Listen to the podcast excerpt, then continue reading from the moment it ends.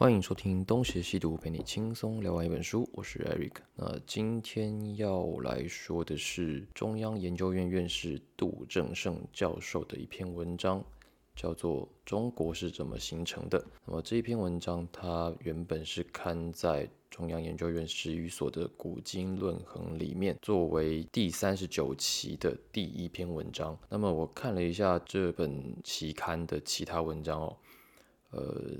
基本上应该都不会是一般人会想要点进去看的内容。那么，为什么一个原本应该是在学术象牙塔里面供同业者参考的文章，现在居然会变成网络上还居然有点热门的文章呢？我想应该跟它的主题。有很大的关系，因为他谈的是中国。那提到杜正胜，我想大家最印象深刻的应该就是他的一些花边新闻吧。我在找杜正胜的文章的时候，我只要打杜正胜，后面自动跳出来的相关词汇就是三只小猪啊、罄竹难书之类的。那基本上都是他在担任教育部长时期所引起的一些风波，直至今日都还是被人们当成记忆点。可是实际上，杜正胜是一个非常厉害的历史学者，所以我觉得如果只是用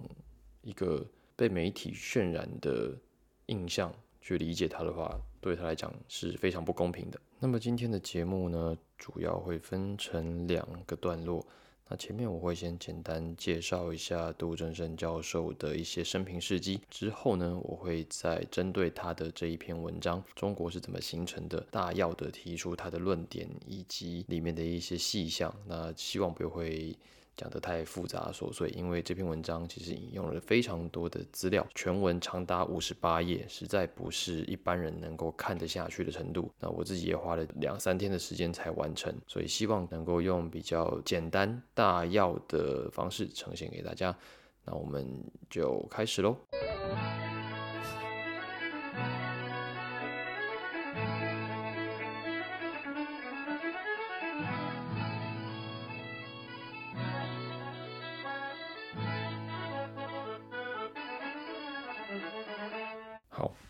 先讲一下杜正胜奇人奇事。那么他是一九四四年出生的，今年应该是七十九岁了。其实一九四四年出生这个年份有一点奇妙，那就代表他曾经是日本国民，因为一九四四那个时候还是日本统治嘛。然后他在一九九五年的时候担任了史语所的所长，两千年的时候呢担任故宫的院长。然后再来就是两千零四年的时候担任教育部长，大部分的新闻就是在教育部长任内发生的，包括了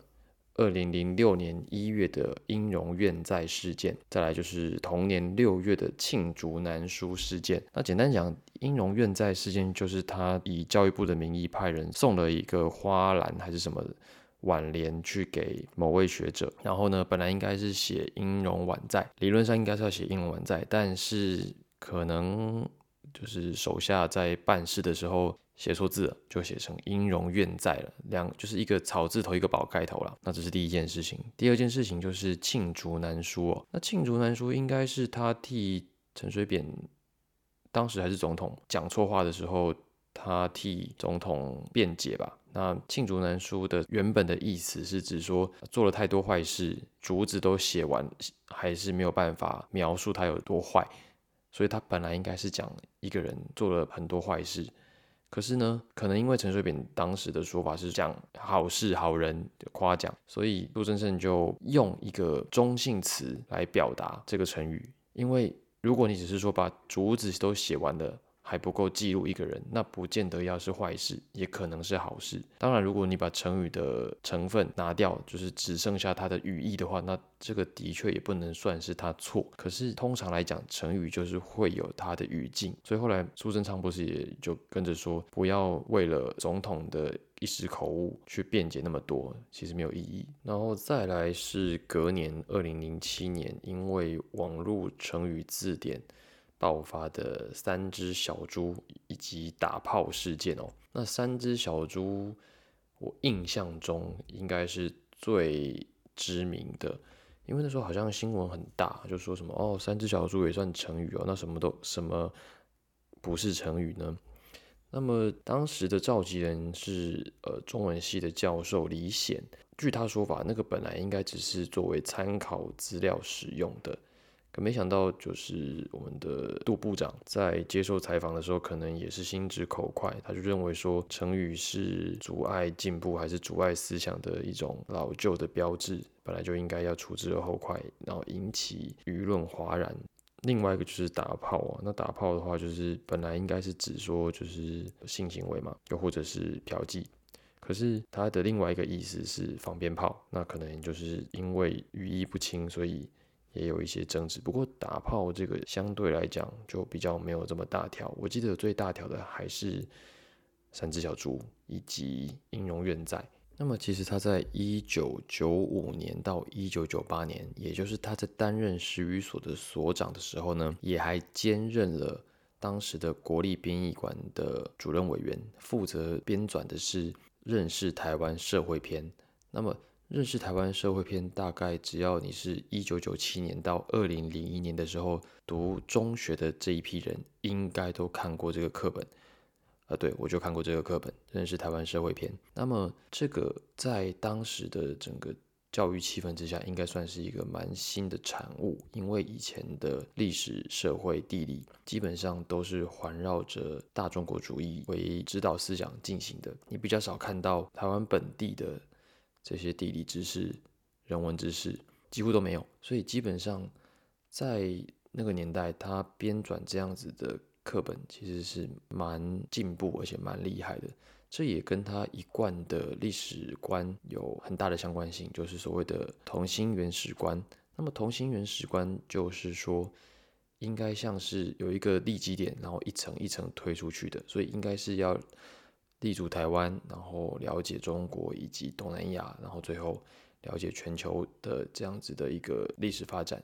所以我们应该要对本土的认识要比较多才对。可是，在当时我们在读中学、高中的时候，事情完全不是这样子的。我们对自己的认识不多，那我们认识的主要是我们没有去过的地方，也就是中国。那好，如果说我们要认识中国，那我们是不是也要认识东南亚？但当时并没有，我们并没有那么多了解其他国家的历史教育，所以在当时的情况下，有这么一个认识台湾社会篇作为一个开端，我觉得那也是一个现在想想算是一个里程碑式的做法了。那这个就比较不会被人讨论，因为这个没有新闻爆点。同时，我们不要忘了杜正胜教授的专长就是上古史啊，这篇文章基本上就算是。很能够代表他的学养的一部分，我不敢说这就是他全部的实力了，我只能说这可能就是他的多年来累积的一个心得吧。那么我在读这篇文章的时候，的确感受到了被丰富的资料碾压的感觉，因为实在太多东西。你想说，哇，怎么会有人可以收集到这么多的资料，而且跨幅又非常的大，从先秦的。然后到唐、宋，然后明、清，他都找到了蛮多的资料，而且拍起来都非常的有逻辑，可能会让你有一种，哎，你好像不是很了解你以为你了解的中国。那么在他的文章的叙述里面，你多少可以看得出来，他有他的主观价值判准，目的性也很强烈啦。其实我觉得这样子的文章，它多少就是要瓦解中国。现在那种台湾自古属于中国的论调，也瓦解中国政府如今对台的各种强硬发言的底气。虽然你拿一个学术著作想要瓦解这些东西，基本上是没什么用的。那我想这也就是为什么这篇文章可以在网络上突然的变得热门的原因。可是我觉得先不要急着见猎欣喜。我觉得，如果真的有兴趣的话，要重视作者在文章里头的脉络铺陈，看他用哪一些资料来佐证自己的论点，不要只是看了主题就高潮了。那不得不说，就是我认为这篇文章，就算是一个中国人来看，他应该也很难不服气，因为他对史料的把握程度真的超高的。就算他明白的讲，他就是写来批评中国的，他的论底看的。我想他应该也只能服气。你不服气，你就要针对他论述的破绽来反击，不然的话都是无效的。里面的很多观点，如果再偏激一点，那基本上就是刘仲敬的中国洼地论。那么中国洼地论之后，也许有机会可以再拿出来跟大家讲。好，那么回到中国是如何形成的，它一共分成四节哦。第一节叫做万年中国史的三期论，就是在讲它的分歧概念。第二节在讲中国本部的形成，就是在领土疆域上的中国是如何一步一步的变成。我们今天所知道的样子，换句话说，以前不是这样吗？那第三节呢？它就是在讲说中国的扩张，就是从原本的呃黄河以北一直到长江，那么如何的征服其他的原住民，然后把他们纳入中国的势力范围之内，并且把他们从文化改造成中国人。那第四节在讲的就是天下的建构。一旦有了这个中国国土的建立之后，中国以外的，就是天下。那么他们是如何看待其他的国家的？好，那我觉得可以特别先讲一下的是他的万年中国史三期论。我们一般所知道的中国历史是两千五百年嘛？那如果要算上神话传说、拉里拉扎三皇五帝，加起来就是五千年，这是我们通常会讲的。那两千多年这个是怎么算的？这个就是算有文字记载的时间嘛。换句话说就是信史。可是作者在这篇文章里面，并不是采取这样子信史的角度哦，他采取的是一个结合了考古学的观点以及文献史学的观点，再加上一些新东西的出现。比方说，有地层学可以建立时间序列，有器物类型学可以去判断年代，也有碳十四的测年法。有这些新的工具之后呢，就不一定只有文字才能够证明历史，而是你只要有任何的蛛丝马迹，我们都可以想办法证实哦，曾经有这么一个人类的文明。换句话说，只要能够发现定居、农耕以及任何关于新时代的呃新石器时代的证据。那么它就可以算是历史了。作者就从这个角度认为，中国史可以从一万年前就开始起算了，不一定非得要等到商的卜辞甲骨文出现才开始算。好，那他为什么要把时间拉得这么长呢？我个人的假设是，因为他要先铺垫前面的那一些氏族的丰富程度。在他的一万年的分歧里面，他基本上可以先一刀切，就是五千年，整整五千年是原始社会。那么在这五千年的原始社会里面呢，每一个聚落、每一个氏族都是各自为政的，就是可能有非常多、非常多散居在各地的氏族，那他们彼此之间。或多或少的有一些联系，但绝对不会是统一的状态，都是分散在各地的。那么当时应该是一个非常独特、多元的并起的一个社会形态。等到五千年过去，就进入了城邦时代。作者定义的城邦时代，它的时间就差不多是涵盖了中国古代所说的三皇五帝，以及秦始皇以前的夏商周。的那一整段时期，那在城邦时代，它又分成两个段落。前期是城邦林立的时代，那么他认为就约略等于上古神话里面的五帝，就是皇帝啊、选专序啊、地库等等的这些时代。那么他认为这个时代应该是城邦林立的时代，换句话说，可能已经也有不少氏族通过战争通婚。逐渐的靠在一起，所以已经不是像原本的原始社会那样子，是每一个氏族各自为政。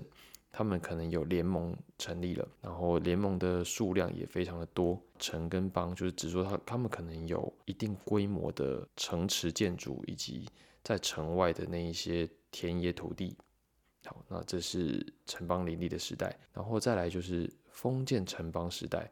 那封建城邦时代就对应着我们古典所说的夏商周的这些时代。好，那第三阶段就是脱离了城邦时代，进入到了边户齐民时代。那基本上可以从秦始皇统一中国、废封建立郡县起算，一直到今天，基本上都还算是编户齐民的范围之内。那么编户齐民就是指大一统时代，我们每一个人、每一家、每一户都是纳入政府的接管的，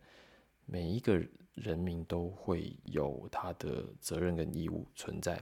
以前就是要服兵役啊，要缴税啊，那现在也是一样啊。所以，我们基本上没有脱离这样子的呃生活太多，生活状态差不多就是这样子。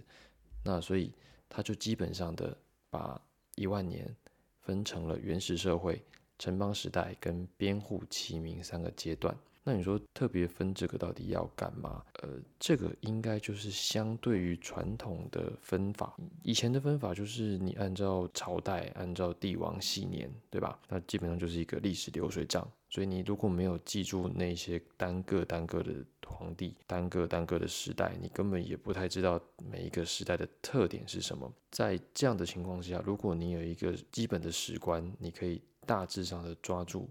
每一个时期它最重要的特色，那么你相对的你就比较容易去描述他们的共同点，至少你也比较有印象。在这方面，大陆的史观其实。反而有做到这一点，只不过他们的史观实在过于的唯物主义哦。他们把历史分成原始氏族、奴隶制、封建制度、资本主义跟社会主义，就是历史五段论嘛。那么唯物历史论是基于生产力跟生产关系而建立的史观，它的问题很多啊。而且这样子的观念也影响大陆非常的深远。现在真的相信的人应该也不多了，我猜，因为它真的就是一个削足适履的一种做法，等于是先真的就是先射箭再画靶。那作者在讲到城邦一路讲到编户齐民的时候，他也引用了唐代柳宗元的一篇文章，叫做《封建论》哦。照柳宗元的说法，就是不管是周王室的封建论，还是秦王秦帝国的郡县制，他们基本上都是最高领导人的私心而建立的。因为封建制是希望让诸侯城邦服务自己，保护周王朝的子孙嘛。那么郡县制帝王的私心呢，是要皇帝建立最高权威。所有的人都是他蓄养的奴仆，这个就是中国政治的本质。柳宗元看得非常的清楚。那么作者自己对于城邦跟齐民论也有他不同的关怀之处，因为杜真胜是成长于一人一党集权而且戒严的时代，所以他的亲身经历让他对于中国历史的发展是有非常深刻的看法的。他认为说城邦的那种。小国林立，而且统治阶级权力共享，没有绝对王权的时代，到了秦始皇统一中国之后，几乎完全成为了绝响。从此大家都没有办法再表达自己的意见，所有的人都只是皇帝的打工人，替皇帝卖命而已。那么可能对他来讲，这绝对不会是一个好的现象，但这却就是中国政治的本质以及中国政治的传统。所以他才会对这件事情这么关心。好，接下来要讲的是中国本部的形成。这里所谓中国本部的形成，就是讲说我们大致认识的那一个中国的版图是怎么样一步一步建立的。先说结论，就是目前我们所知道的中国，大抵跟秦始皇统一六国的的那一块版图是。差不了太多的，就是不管呃时代怎么变，大致上都还是秦帝国时期的那个样子。当然有例外，可是呃那个例外还可以再细分成直接统治还是机密。但如果是直接统治的话，那大体上都差不多。那么我们可以先来看一下他怎么去谈呃领土的问题。他首先从地理位置去讲。因为他认为中国的位置是在欧亚大陆的东南隅，就方位来讲哦，它的所在之地其实是一个隔绝而孤立的地方，并不是人类历史的主要舞台。他认为人类主要的历史舞台应该是在欧亚大陆才对，但是对中国的。很多人来讲这件事情是不能接受的，呃，我自己对这个看法也还是保持着怀疑的态度，因为我觉得哪里是中心的这个说法好像有一点结果论来看待了，就是哪里强哪里就是中心。那我也没有一个确定的答案，我只是先存疑。可是他给了一个故事啦，这个故事是这样子的，就是在康熙年间，有一个法国的传教士，他就提了一个故事。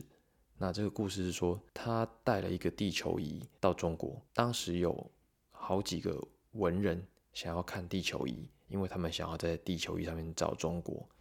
那他们就开始在那边转啊转啊转，最后他们认为哦，现在的欧洲、非洲跟亚洲是他们的国家，那呃这个传教士就不说话，就任那些文人自己在那边瞎猜，到最后他才跟他们说。你们以为的中国其实是其他地方，就是欧洲、非洲、亚洲。那文人问传教士说：“那中国在哪里？”这个传教士就说：“就在这块陆地的角落里面。”这些文人就面面相觑，非常惊讶。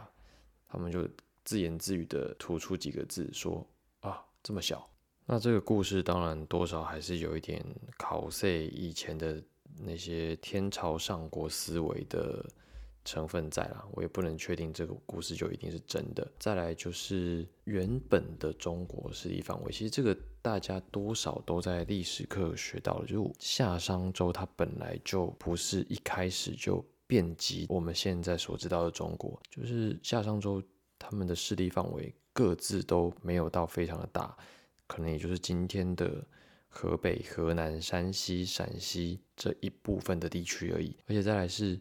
就作者的文章来讲，他认为周王朝的建立者，他的来头蛮可疑的，他应该是一个外来的侵入者，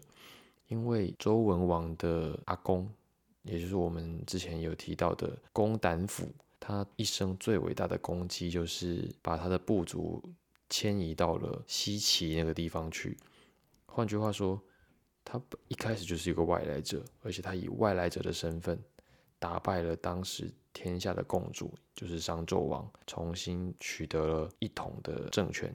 那这个一统并不是像秦始皇那样的一统，而是他让所有的部族都服气了，这样子就产生了一个最原初的中国的版图。对比现在的版图来讲，其实没有很大。然后中国的这个概念，可能要等到商王就是盘庚迁都之后，才可能逐渐出现。因为以前的王，他们其实是会按照季节到各个地方去会见诸侯的。那以前叫做巡守嘛，所以我们最早看到中国的出现，目前能找到的就是西周开国之初的铜器铭文。其实蛮多人都知道，就是何尊。那何尊里面有一句话，就叫做“宅兹中国”。那这里的中国基本上不是我们现在。认为的那个中国，它一开始的意思其实只是指一个城，就是指说西周的这些外来侵入者入主了原本的中原之后呢，就搬到市区去嘛，为的就是要巩固他们的统治，以及逐渐的吸取东方的养分。所以最早的载资中国的那个中国，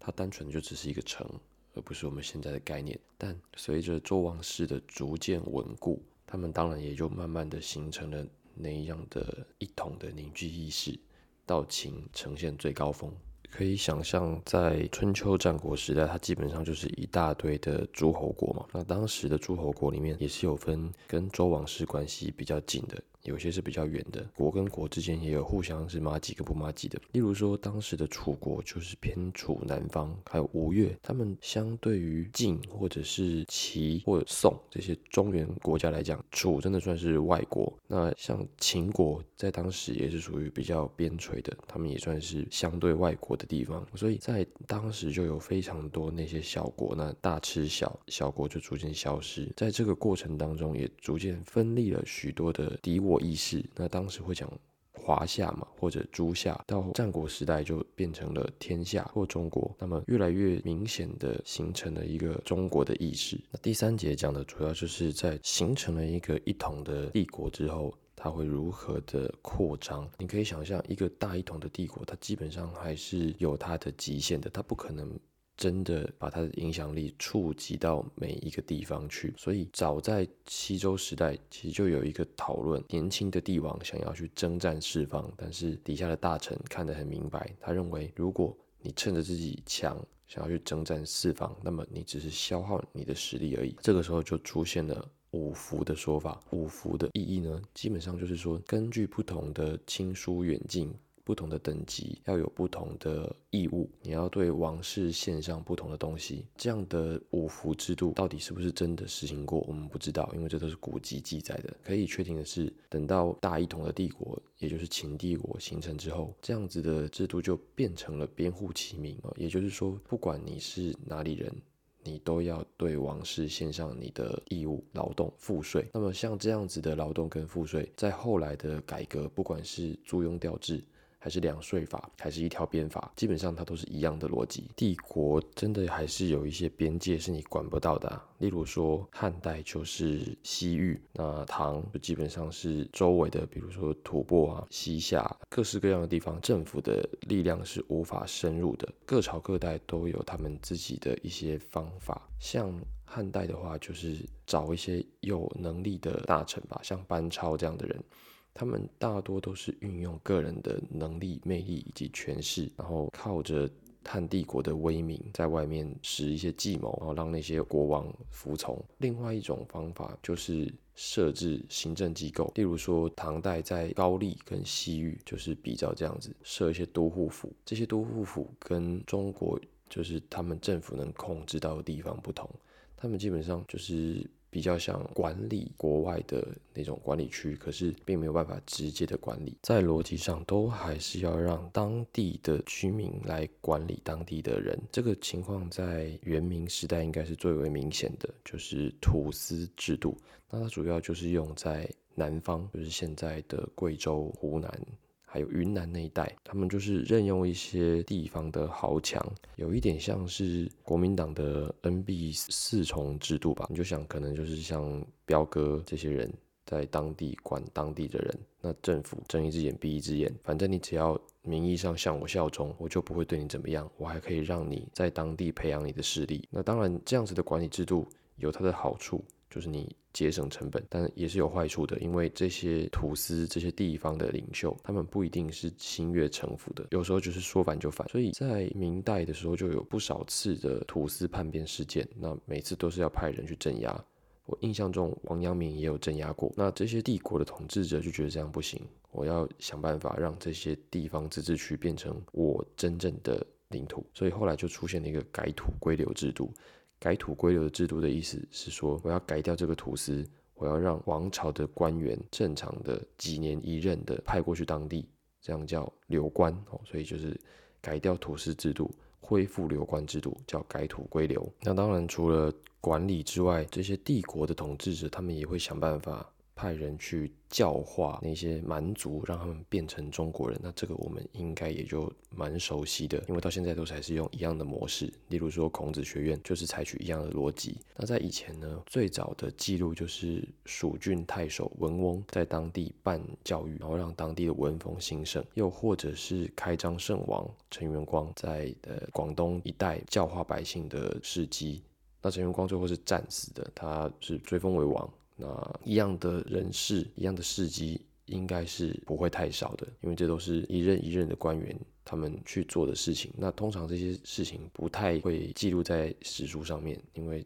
太普遍了。还有其他的很多例子，就不一一细举，可以看上面的文章举例。那总之就是帝国在扩张之后，他们会一步一步的把原本不能控制的地方，也变成编户齐民的地区，同时进行教育，让这些人。对我的帝国有更充分的认同，那么这也就助长了中国的兴起。那么在编户齐民两千余年的王朝更迭底下，其实就养成了天朝上国的观念，眼中不太会有外国。那外国要么就是臣国，就是认为其他国家都是他的臣子，没有控制到，但是是要向我称臣的。那不太有平等的外交地位。所以这也是为什么清帝国在一开始面对马加尔尼、阿美士德这些来自于英法的使者的时候，会有那样子倨傲的态度。可是他们没有想到的是，世界已经不一样了。就是他们不太能够用过去的那种态度再来面对这些新时代的外交使者。那在过去天朝上国习惯的模式是像王会图或者是直贡图那样子，各国来朝，然后依照等级。排排坐，分成四方，各自贡献自己的奇珍异宝。这个是古代中国的一种万国来朝的想象，到底有没有实施过？其实真的没有人知道，也许只是写好玩的，不一定真的发生过了。好，那么这个就大概是杜正胜这篇文章的一些梗概。那当然，里面还有很多细节，我是没有办法在这一集里面讲完的。所以，如果听众有兴趣的话呢，我会把文章的连接放在底下，你们可以自己点开来看。因为时语所的文章好像也没有打算要卖钱，所以电子版都是公开的。那我想，平常应该也不会有人会。特地去看那一些文章，不信的话，你们去打开史语所的古今论衡，它每一期都是免费让你在线上看的。我不相信有多少人会主动去看那些文章，太难了。好，那在文章的最后，杜正胜就写了一个结语。那么他认为哦，现在的中华人民共和国之所以会有前阵子或者是到现在为止都一直在持续的战狼发言，哦那种泱泱大国的态度，他或多或少的都还是。秉持着过去那一些连户齐名的帝国的思维，那么他另外一句没讲的也就昭然若揭了啦。就是虽然换了一个新的政体，但是骨子里思维是没有什么太大的变化的。关于这一点，不管听众同意或者不同意，那么我想都要从他的文章里面去找到相关的资料，因为他一定都有留下一些论述佐证他的观点。所以不管同不同意，都要先看看再来评论，对吧？好，那今天的节目就到这边。感谢各位的收听。如果喜欢我们的节目，欢迎到 Apple Podcast 给我们五星好评，并留下你的评论，或者到 Facebook、Instagram 与我们留言互动。如果愿意支持我们的话呢，可以赞助我们，让我们把节目做得更好。感谢你的收听，我是 Eric，我们下次再见。